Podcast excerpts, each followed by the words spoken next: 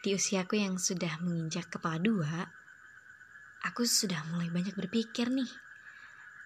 Sebagai perempuan, tentu kita banyak dihadapkan dengan fenomena-fenomena yang di luar jangkauan.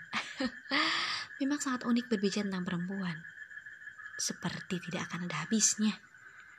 Ya, setara dengan pembicaraan mengenai harta dan tahta.